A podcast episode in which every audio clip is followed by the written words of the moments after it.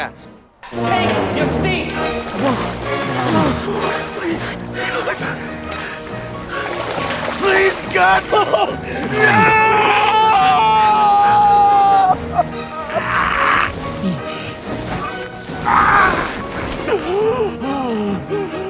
Matt, you got boom, boom, boom, boom, boom. Matt, got boom. I am fucking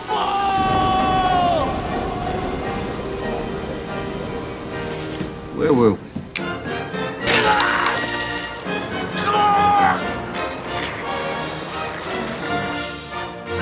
Line. Can we just go back, please? Can we just cut? Can we just cut? I've had just about enough of this nonsense. Good afternoon. And the Oscar goes to Leonardo DiCaprio. You're listening to Classic Movies Live presents Losing It Over Leo. It's a movie where we talk. Uh, no, it's not a movie. Why do I keep saying that? Oh my goodness. Uh, the show where we talk about Leonardo DiCaprio. This is going to be our ninth episode, I think. Yeah, we're nine episodes down. My goodness. Uh, that puts us more than halfway through the series, at least pros- prospectively. We'll we'll see. Uh, Leonardo DiCaprio does have more than 18 movies, but not by much, and not more than 18 movies that matter.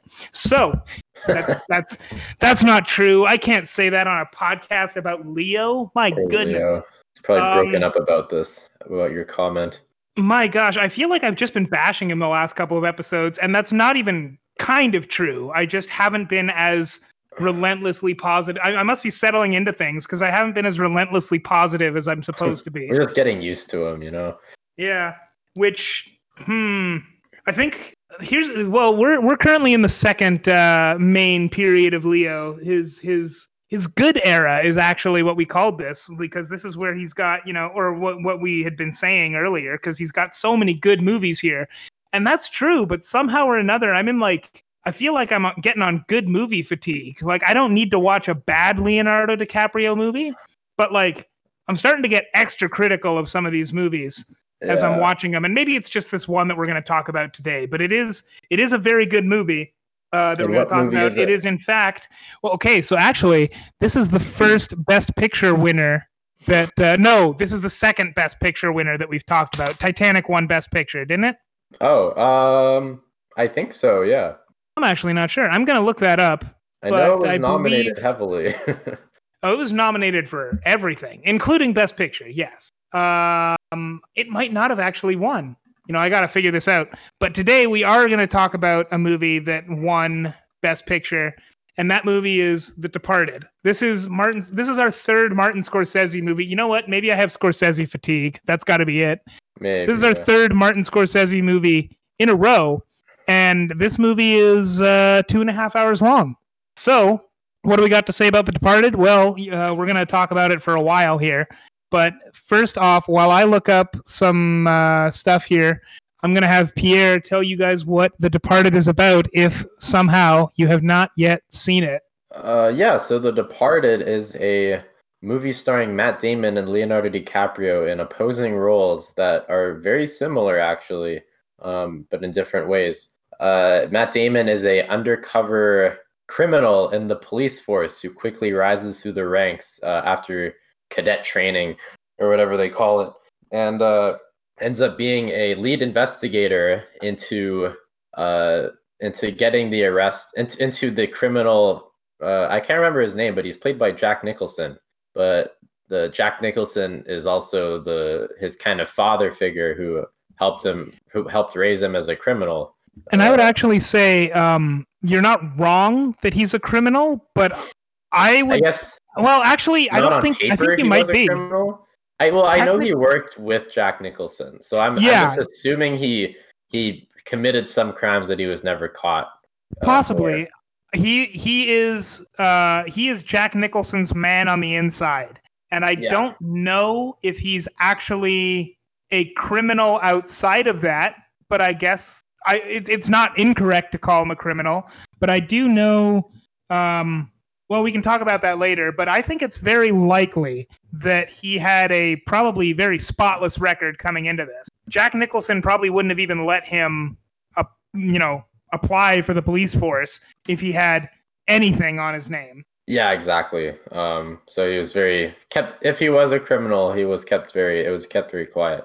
Um, yeah, and then on the other side, we have Leonardo DiCaprio, who is a uh, another uh, another, or he he is a person that went through cadet training uh, and got very good grades. Uh, but he comes from a cr- he comes from a family very related to crime. So as soon as he graduates, um, he is asked by uh, the internal no He's asked by Martin Sheen and Mark Wahlberg, who who had kind of the the operatives who are undercover, and he they he is assigned to Jack Nicholson to infiltrate his business and eventually get enough info on him to take him out. Mm-hmm. And uh, uh the whole movie kind of carries out as the Leonardo and DiCaprio, Matt Damon are kind of playing chess, or they're kind of uh, they're kind of pieces in Jack Nicholson's and uh, Martin Sheen's kind of chess game together uh, that that has been lasting for some years, Mhm. and and then it it uh, devolves into into chaos. Yeah, so Yeah. it's kind of it's kind of spy versus spy in a way. Except what I found interesting is, although you know we've got Leonardo DiCaprio and Matt Damon here on opposing sides, but really this is they are yeah, like you said, they're chess pieces in a war between Frank Costello, Jack Nicholson, and Martin Sheen's character Oliver Queenan, and I guess to some degree also Alec Baldwin's character George Ellerby, who uh, runs the task force that Matt Damon is assigned to, and I think he is yeah he is at the same rank as Martin Sheen's character, but he does not have access to the undercover guys. Yeah, and that that leads to a lot of conflict within the police force as well, which Yeah. is very interesting to watch. Um, but yeah, anyways, to to to highlight our star here, let's look at Leonardo DiCaprio. What did you think of his performance in this movie? He was good. Um, so this is a bit of a step down from The Aviator, uh, which I mean that doesn't mean much. It's still incredible. Uh, the Aviator was The Aviator was a best pick. Was like he not he was nominated for best actor for that. I understand why he wasn't for this. I felt like he was very good in his role, but I really don't think he he almost didn't come across enough as a leading man. And that's not on him. That's just I think he didn't get enough time. Uh, there was a lot more emphasis I found in this on Matt Damon's character. And more than that, there were just a lot of characters. So I think that this movie was a bit crowded. And because of that, Leonardo DiCaprio doesn't shine as brightly as he could. But when he is on screen and when he is doing stuff, he's really good in his role. Uh, yeah, I agree. The it's kind of un- not unfortunate, but I guess to see Leo play this coming after, I, I want to say three three of his best performances, in my opinion. Um, So far, for sure. uh, I, I I did think it was like kind of a step down. He he he didn't do he did not do bad at all. It was just like his character wasn't really given much to do because, well, first of all, everything in the movie was really out of his control. He had very little effect on the plot. I mean, I guess that doesn't really affect his acting, but like it kind of makes him relatively one note in terms A little of bit, yeah. he he's kind of just a really angry and then and then he kind of slowly devolves into drugs and and uh, constant hysteria. So so like very solid job from him. Not a very dynamic character.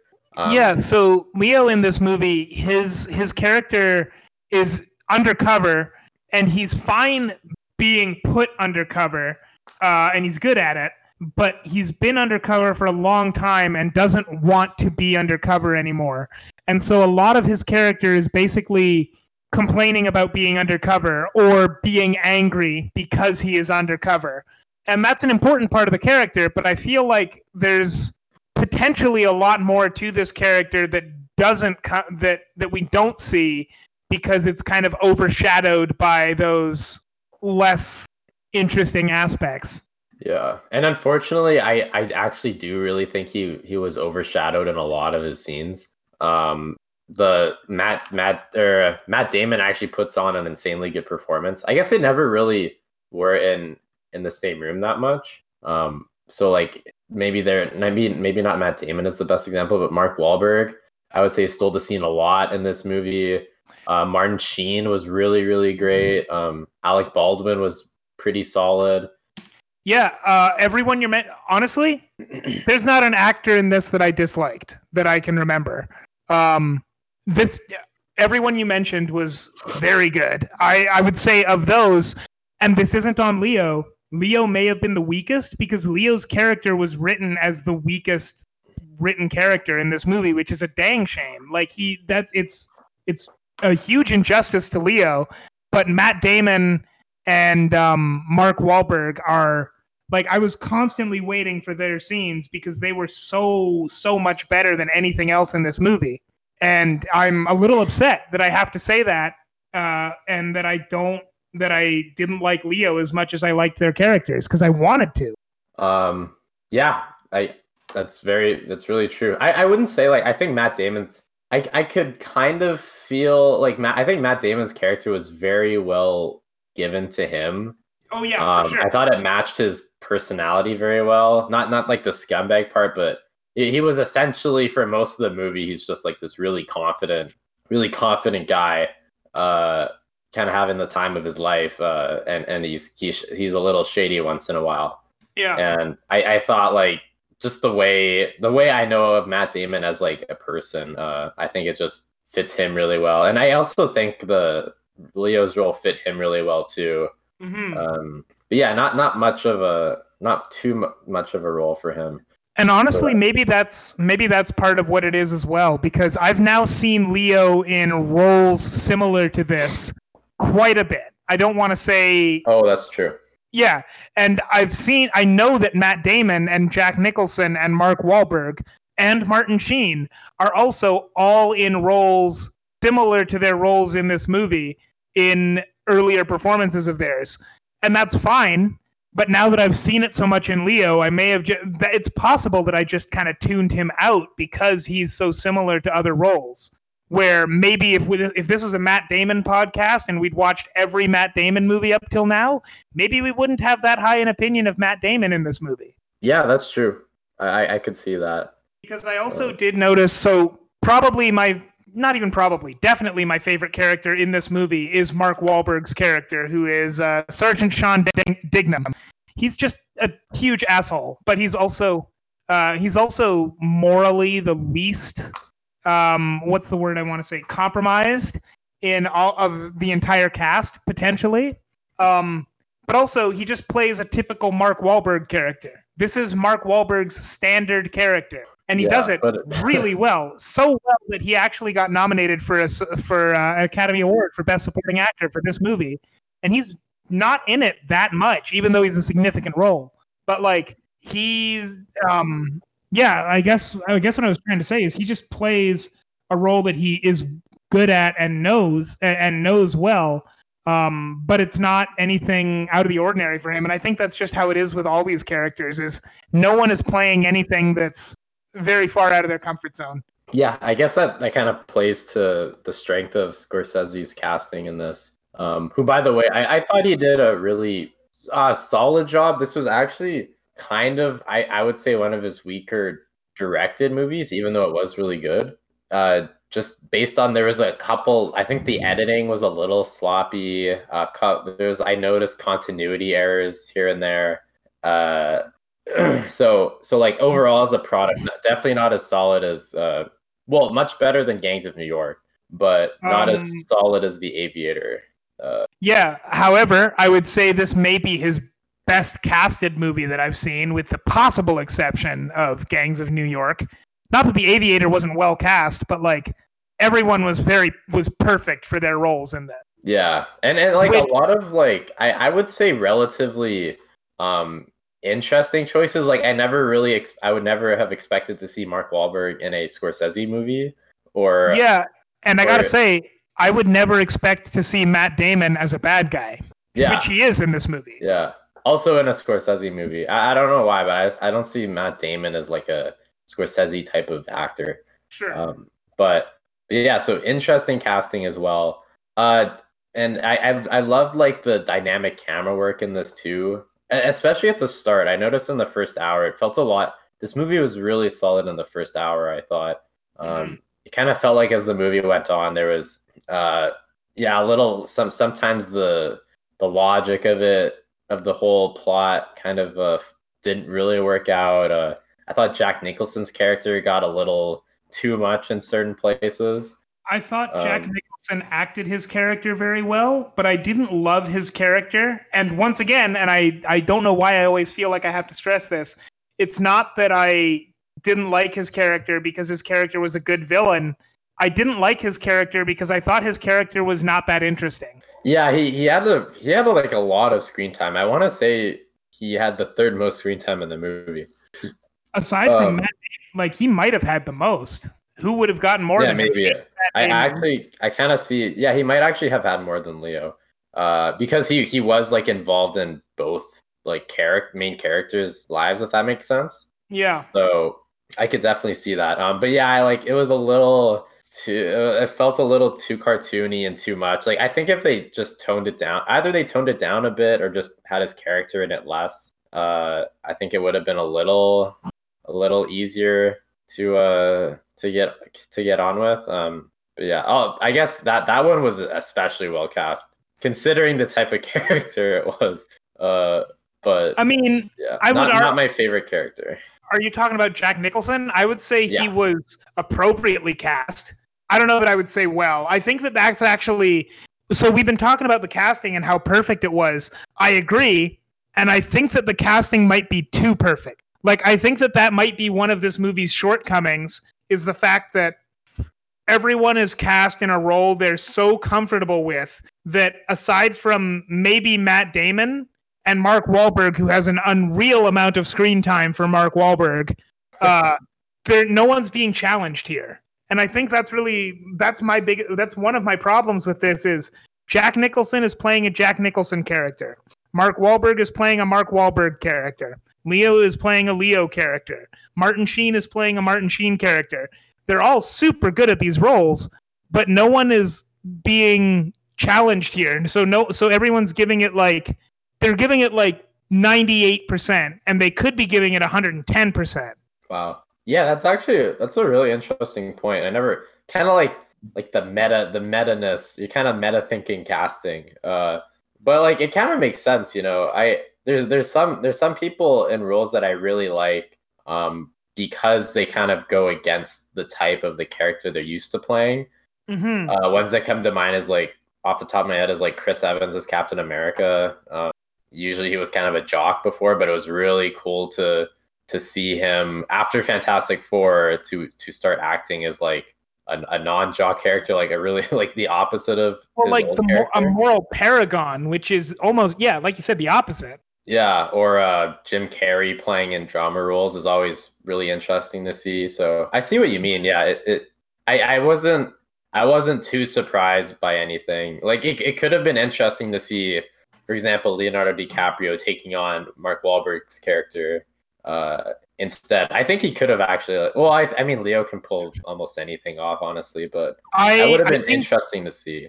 Yeah. Or um gosh, I don't know any obvious changes here because the main char- the, the most interesting character in this movie is Colin Sullivan as far as I'm concerned, which is Matt Damon's character. And of all of the characters in of all the actors in this movie, Matt Damon is cast the most against type. So I so like I don't want to recast that role. Um but man, I don't know. Like maybe if we could have gotten maybe instead of Jack Nicholson, they go with someone. it, it- maybe if instead of Jack Nicholson, they'd gone with someone who doesn't play stereotypical villains. You know, get Michael Keaton, get the Batman instead of instead of the Joker. That would have been actually pretty cool. I think Michael Keaton could have not really done that role well. That actually would have been cool. Like it's hard to it's hard to see. It's a little more difficult to see now because I have seen Michael Keaton as a villain in a few roles, most notably Spider Man. But Yeah. like in 2006, Michael Keaton was a good guy or a dramatic actor. If you get him doing Jack Nicholson's un, like the the unhinged Francis Costello that Jack Nicholson plays in this, that would be incredible to see at the time. Yeah, it could have been interesting. Um, Yeah, so one of our criticisms is the casting was too good. That's funny. Uh, but yeah, getting into the, like the the plot and stuff, I I, I really I well for yeah, I, first of all I really liked the I think the length for the type of movie it was or the type of story it was telling fit really well. Like like the pacing and stuff played really good. Honestly, um, I was never really bored, and uh, like I, I so I'm trying to talk about this without mentioning Infernal Affairs. Okay. I'm sorry, I'm really Well- struggling. Okay, we will get to that very shortly, actually. Uh, so now that we've let the cat out of the bag, this movie is a remake. This movie is a remake of the Hong Kong movie Infernal Affairs, which we have uh, actually reviewed on our other podcast, which you may have heard by now, uh, Classic Movies Live. And we are going to get to that in just a minute. But, like, just to touch on what you just said, and this is actually going to lead us right into Infernal Affairs my biggest problem with this movie was the fact that I thought it was way too long. Uh, you said it was paced appropriately, I guess, but I got really bored real quick. I thought that this movie had way too much in it and not enough that was doing things, if that makes sense. Like, this movie could have told the entire two and a half hour story in an hour and a half and done it better, as far as I'm concerned. There's a lot of background that's fine, but not that great. Uh, there's side plots that either don't go anywhere or are too long. Um, there's too many characters. I like all the char- like I like all the performances, but I think um, there doesn't need to be a Sergeant Sean Dignam and a Captain Oliver Queenan and a Captain George Ellerby. That's three roles that are doing three aspects of the same character. Uh, there doesn't need to be a Frank Costello and an Arnold French, who's played by Ray Winstone. Those are two aspects of the same character. There doesn't need to be like half of the supporting cast of this movie because they really could just be consolidated into one or two characters. Again, I love all the performances. It's hard for me to cut anyone specifically from this movie as an actor, but as characters, I think there's way too many. And um, and then the plot, uh, there's a lot of backstory that just is not super useful. Um, the very the o- entire opening scene, I think it's fine. I would have gotten rid of it. I don't think it's that. I don't think it's very good. Like I, I mean, it's it explains Matt Damon's character a little bit, and I don't think you need to explain Matt Damon's character to figure out who he is.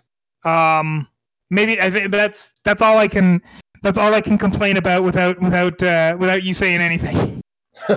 Uh, okay, I, I kind of see what you mean. I, I maybe a couple scenes could have been cut. I, the second act was a little long, um, but just in terms of, I, I did I did I did appreciate the mm, like the the extended backstory. I thought it was interesting, even though for plot related reasons, I think it actually hurt the movie, um, which I, I might get into, or I'll probably get into in a sec. But um, like overall, like I, I think I think it's because because I'm trying to judge this without thinking of in, in, Infernal Affairs again, like because like you said, this this this could technically have been told in an hour and a half, like Infernal Affairs did. Mhm. Uh, but just in terms of them trying to add more, I I didn't think I th- I thought some of the additions I thought or I thought a lot of the additions were were welcome in terms of I didn't mind it in terms of pacing, you know. Like it didn't reach the insanely fast pace, like insanely fast like roller coaster pacing of Infernal Affairs, but um I think the way like this is this feels very much again like a Scorsese movie. So Yeah. the length I think feels appropriate due to like I, I I honestly can't imagine an hour an hour and a half movie directed by Scorsese because No, it's just I. like kind of goes against his style and yeah, i think i think what he did was fine even though yeah i would have cut some things yeah. I'm I'm a little sad that I watched Infernal Affairs before I watched this movie again. I mean, on the one hand, I'm very happy because Infernal Affairs is a great movie. Uh, on the other hand, it is extremely difficult. It was really, really hard for me to watch this movie without thinking of Infernal Affairs. I mean, I couldn't do it, and now I'm having trouble talking about it And honestly, most of my criticisms of The Departed come from the fact that I uh, that I liked Infernal Affairs better. And I don't think that I, I I'm trying to frame my criticisms as much as I can as valid criticisms because it's not just that I'm comparing the two, but I do think that a lot of the things that I'm comparing the two on negatively impact this movie. Um, yeah. But do, do you want to talk? Do you want to go through them? I, I think Yeah. there's about eight eight changes that are relatively big. Off the, I'm Um, guessing eight. It felt like eight. but we can go. We can go through the ones we think of. do you want to do you want to go through do you have all eight written like can you while i'm talking a little bit more i'm, I'm going to talk a little bit more about broad changes between these Sure. movies and while i'm doing that you should write down those eight changes so we can go through them point by point Okay. so, Infernal Affairs was a very strongly thematic movie. Um, it starts out with a quote. It, it starts out with a. I don't know if it's a quote. I don't know. I don't think so. But it's a. Uh, it starts out by explaining the Buddhist uh, idea of the eternal. I think it's called eternal hell. I don't remember. But basically, a hell that you can never leave, and um, where you're just trapped, never quite being in a in, in a place that you actually want to be essentially and so and the whole movie is about that where the one time the that one of the the, the bad main character tries to do something good he's punished regardless and he can never undo the fact that he and and he's doomed to basically live in eternal hell or unending hell. Um so it's very thematic in that respect. And also the characters are uh they are well realized characters, but they're a lot more. They're they're actually quite a bit more abstract than in this movie. Um, the good character has a. I'm sure he has a rich life as a person, but we don't really care about that. We get who he is as a police officer and who he is as a undercover gangster, or you know, for both of them, just you know, flip around uh, the undercover wherever you want, and it's mostly just and because of that you know they're restricted to basically two attributes. And then because of that we're allowed to they're allowed to really play up those attributes and get very strong characterization into their archetypes basically. So you get this movie that's about these two competing spies who are very strongly characterized within that and it is entirely about them the other auxiliary characters are there mostly to support their stories, but also are fully realized characters, just that because they're not there as main characters, it's more like they're they're allowed to just sit on the sidelines and be um, the boss essentially, which gives them, you know, the ability to sort of be fleshed out while not playing a major well, well, well, playing, you know, not playing anything more than a major supporting role. Um, and I think that like what essentially it all, it all comes down to is script economy because that that movie is an hour and a half long, and it uses that to tell a very, like I said, thematic story about two archetypes that fight that are uh, two archetypical characters that are in opposition to each other. But because every part of it is so strongly themed, you get I, I felt that it was a way more meaningful story. Where this sto- where The Departed, by contrast, tries to make it much more realistic by giving everybody technically much more fleshed out background stories, adding characters that would need to be there uh, in a real world scenario, and trying to tie this entire thing into, uh, you know, something resembling what could be actual Boston crime but because of that, it kind of loses itself a little bit in its world building. So it ends up building a bigger but also sparser world in a way. And so that I think is my biggest complaint about uh, about The Departed when I compare it to Infernal Affairs. I think that the script economy of Infernal Affairs is much better, and as a result, results in stronger, if not necessarily, well, better, if not necessarily. Gosh, what's the word I'm trying to look for? Stronger world building, if not as broad of world building. Did I give you enough time? Yeah, yeah, I got him. I got eight. I Okay, believe, cool. I believe that's it. That, those are the ones I can think of. Um, this this one kind of already ties into what you're saying. Uh, the the extended backstories that, that kind of take up the first 20 minutes. Um, in Infernal Affairs, I'm pretty sure all we know about each cop is that they graduated from the academy. Yes, the same and time. they graduated from the academy at the same time, and one of them is seen at the very ear like the the character being played in this movie by Matt Damon is seen very early on with the mob boss, which you don't know until later, but like that technically establishes him as the bad guy. Yeah. Um, and so so I, I guess like the intention was to add more emotional connection between Jack Nicholson's character and Matt Damon's. Um, unfortunately, I don't really think that worked because it never really pays off in the movie at all. So I thought that was a weird choice for an addition.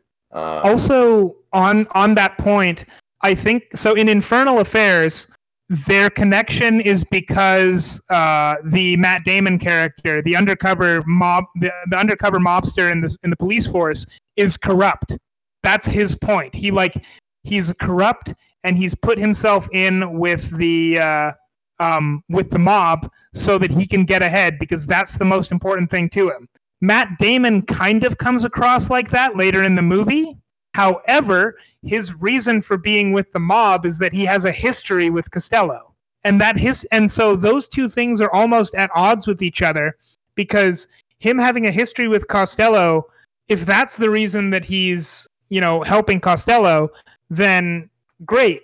But then later on, he is also corrupt, which is like too many motivations in a way. Um, yeah, I get what you made sense. It, it was a little confusing to kind of get a track on what his true intents intentions were.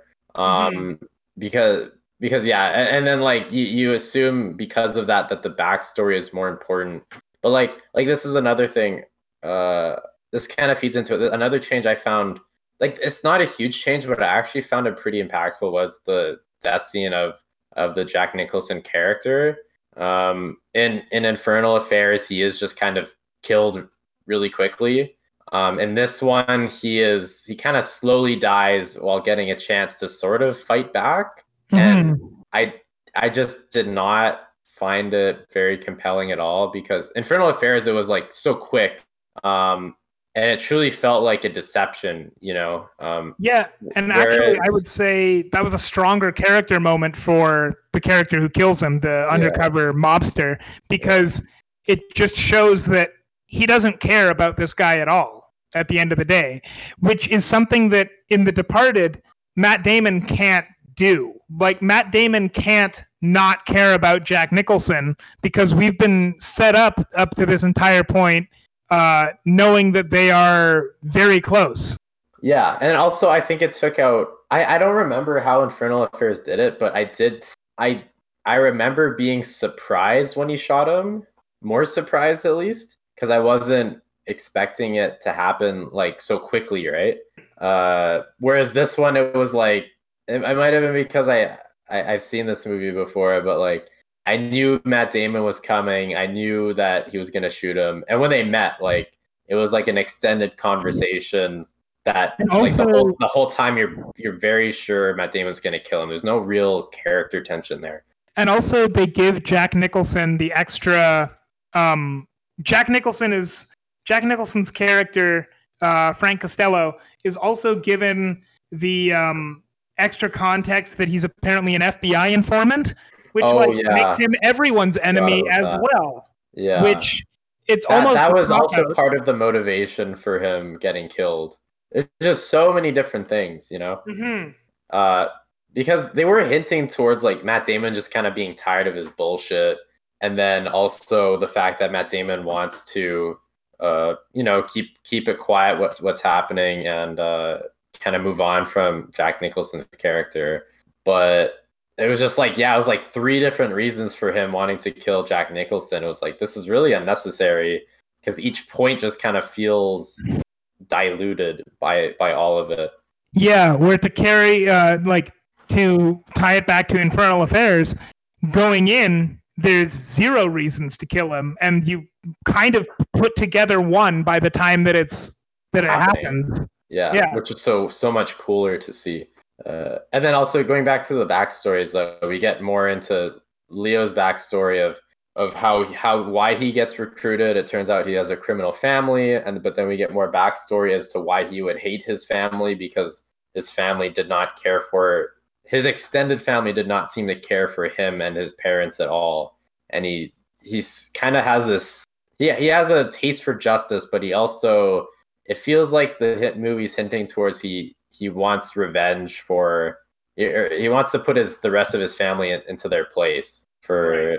for doing what they did to to his to his part of the family Mhm. uh, which also I thought it was I, th- I did think it was interesting it it made it gave me more of a reason to believe Leo would put himself in this position but also I don't really think it was necessary first of I all think- because like undercover cops do like do this stuff all the time uh like that it's kind of their job to be undercover so like i don't really think i needed a motivation for him to truly be wanting to do it i mean it kind of Mhm. helps but then also with the whole they make it very clear that jack nicholson knows that this guy used to be a cop or was attempting to be a cop and and was kicked out Mhm. uh, and I that really hurts the movie later because in in kind of the halfway halfway through the movie when Jack Nicholson finds out that there is a there's a cop in his team, I found it really hard for him not to believe that it was Leo like right away and to not just kill him off because it was like Leo's the obvious candidate, you know?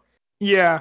And also I would say in Infernal Affairs, the analog character to Leo, he's it, it's it's a lot more powerful seeing him play essentially a bad guy because all we know about that character is that he's really good at his job of being a cop and that he is has an extremely like sensitive moral compass like he's very very he's a very good guy and so it me it means it means a lot more when we see him having to do things that are out of character for a very good guy.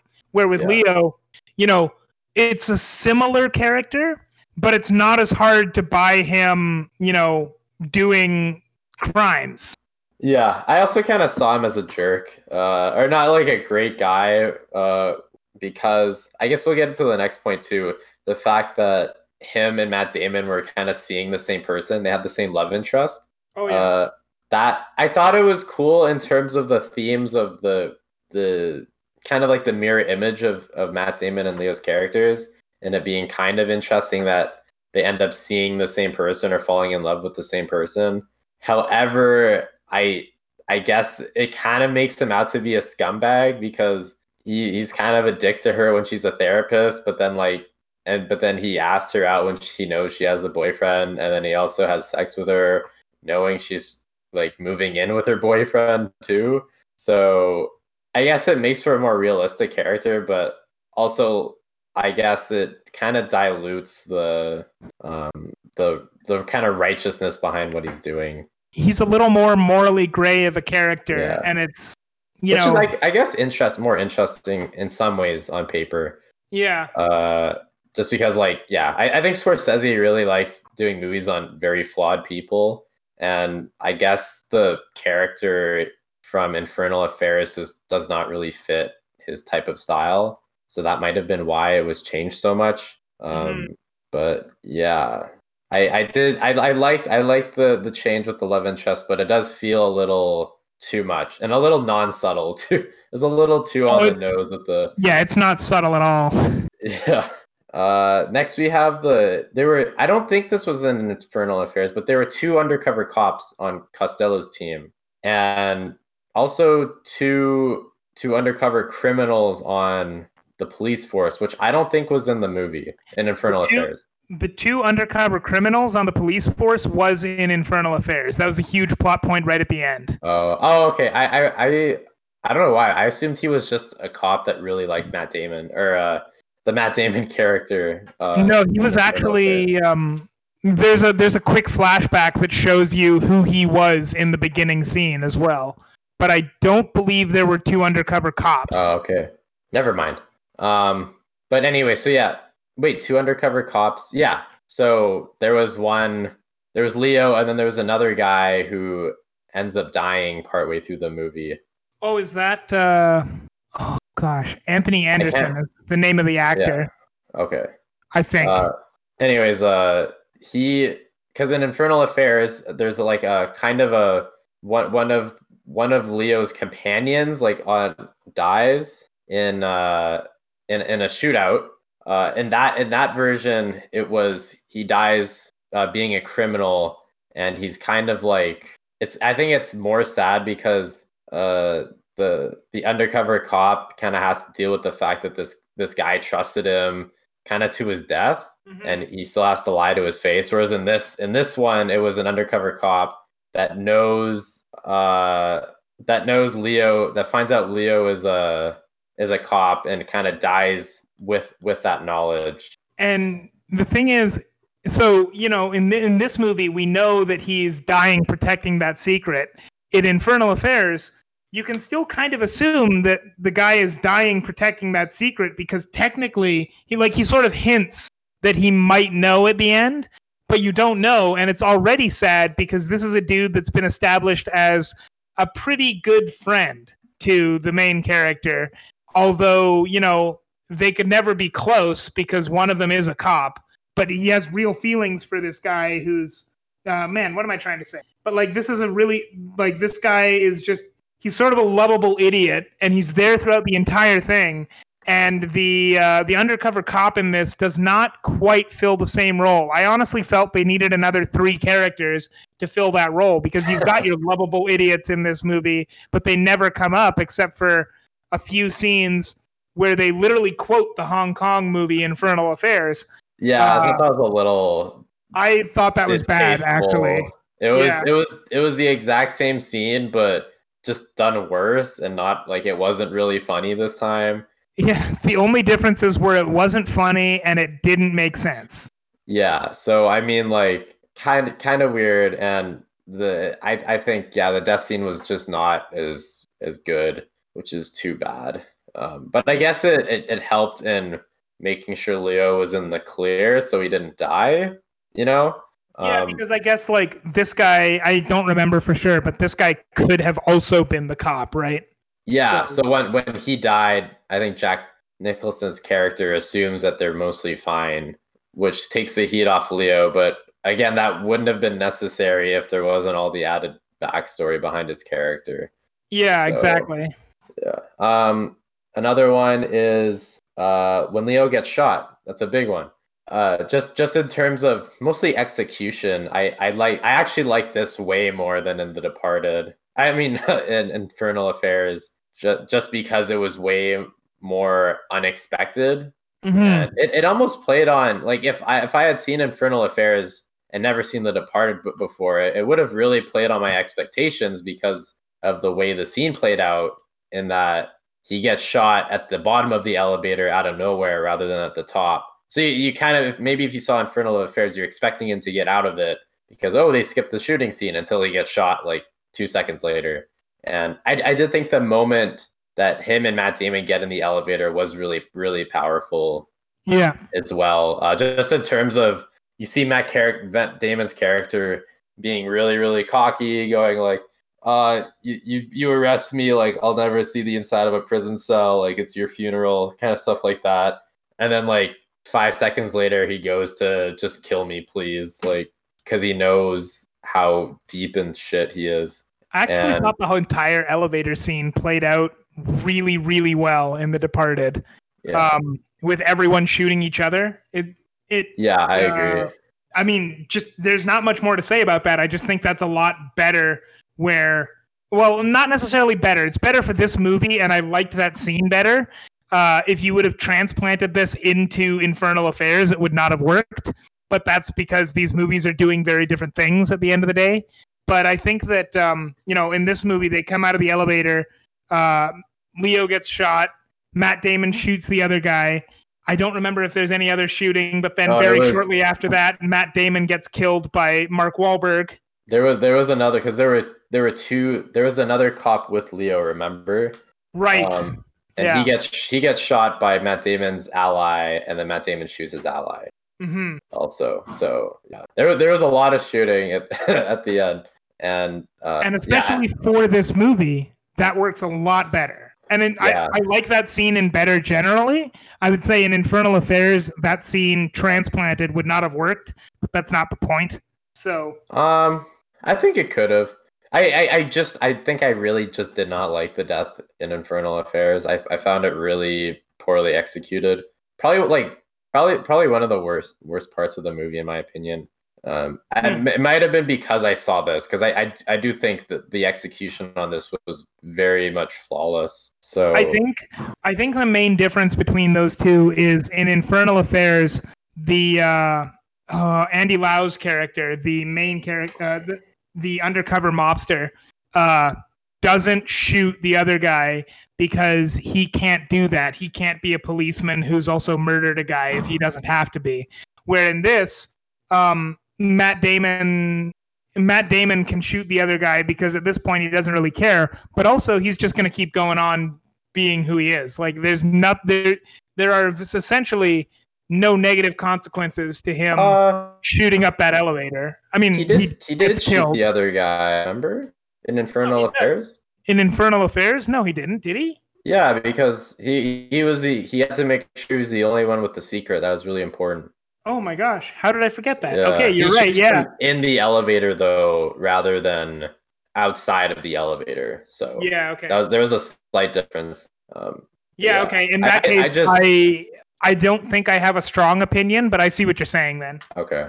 Uh, yeah, I just I just I just think it was better executed. The tension was the tension was better. The surprise was better. The death itself was better. I like I like the lack of dramaticness.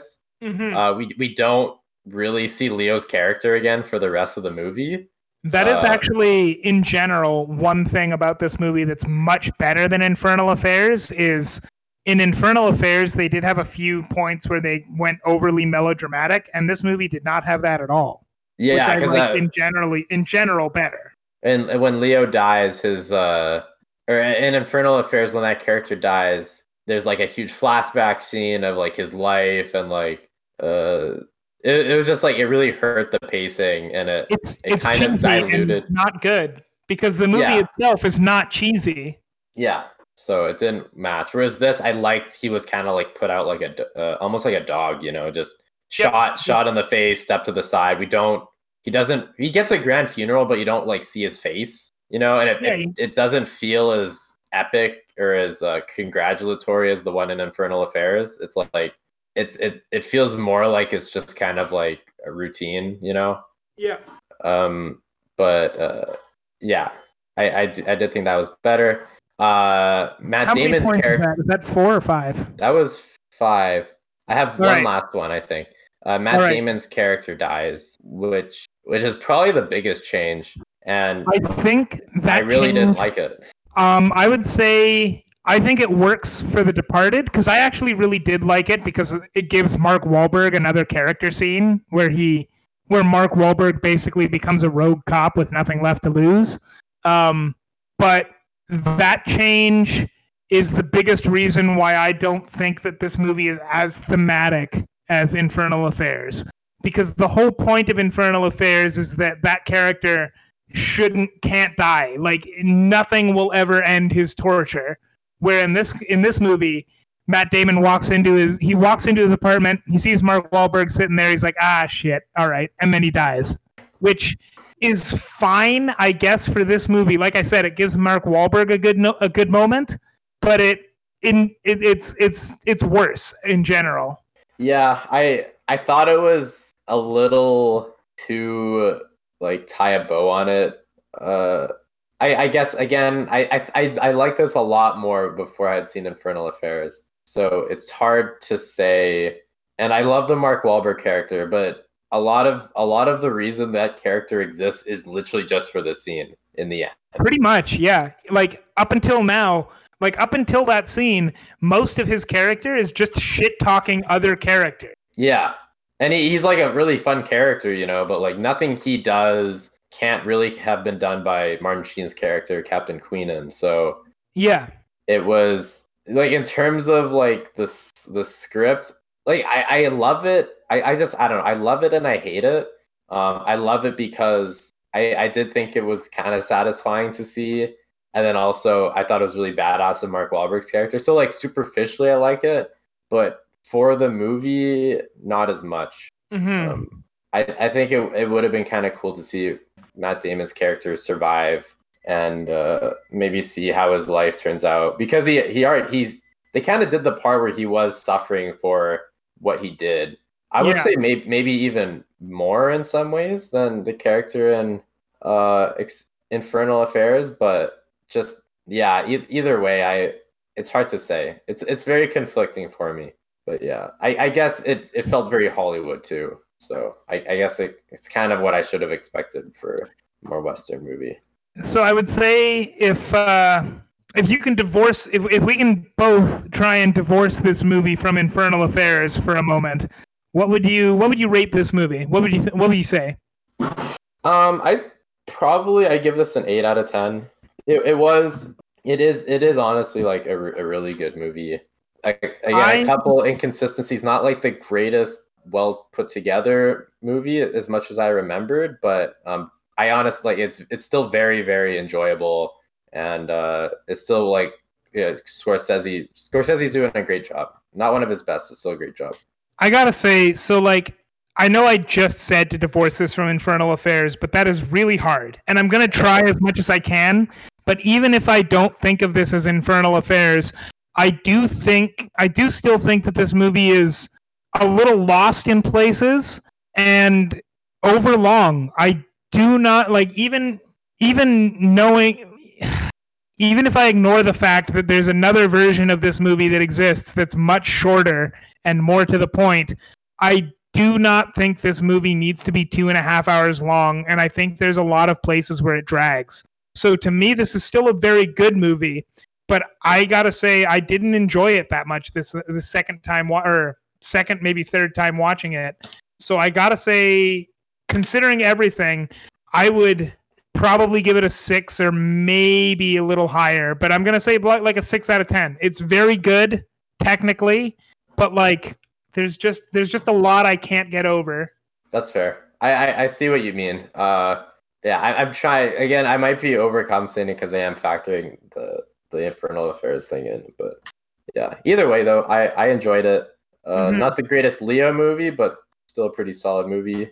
Yeah, on a Leo scale, I'd give it probably a five or a six. Like Yeah, I. I want to I want to say five or a six because anything less than a five sounds bad on the one hand, but if we're considering five as an average Leo performance, this is an average Leo performance. This is a five. which was still really really good. so Yeah, I mean, an average like the the Leo scale is based on Leo, right? Like it's not based on anyone else. A five for Leo is like I don't know. It's probably like a it's like an eight or nine for other people. yeah. I'm gonna say it's like a seven or an eight on a Nicolas Cage scale, and I'm saying that with Yeah. Nicolas Cage being my favorite actor, as we established last time.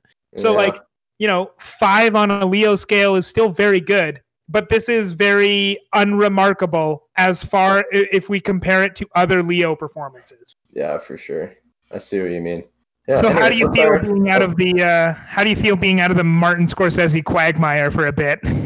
Um, I'm pretty happy. Like, I love Scorsese. I'm not gonna lie, but I think after watching this, I I, I feel like I I've, I've gotten enough.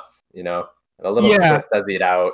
Uh, I- yeah, I, I, it's kind of like we got descending Scorsese-ness though. I, I'd say Gangs of New York is like the most Scorsese movie uh I'd seen out of these three, even though it was definitely like the worst one. So Yeah, The- where The Departed felt like the least Scorsese.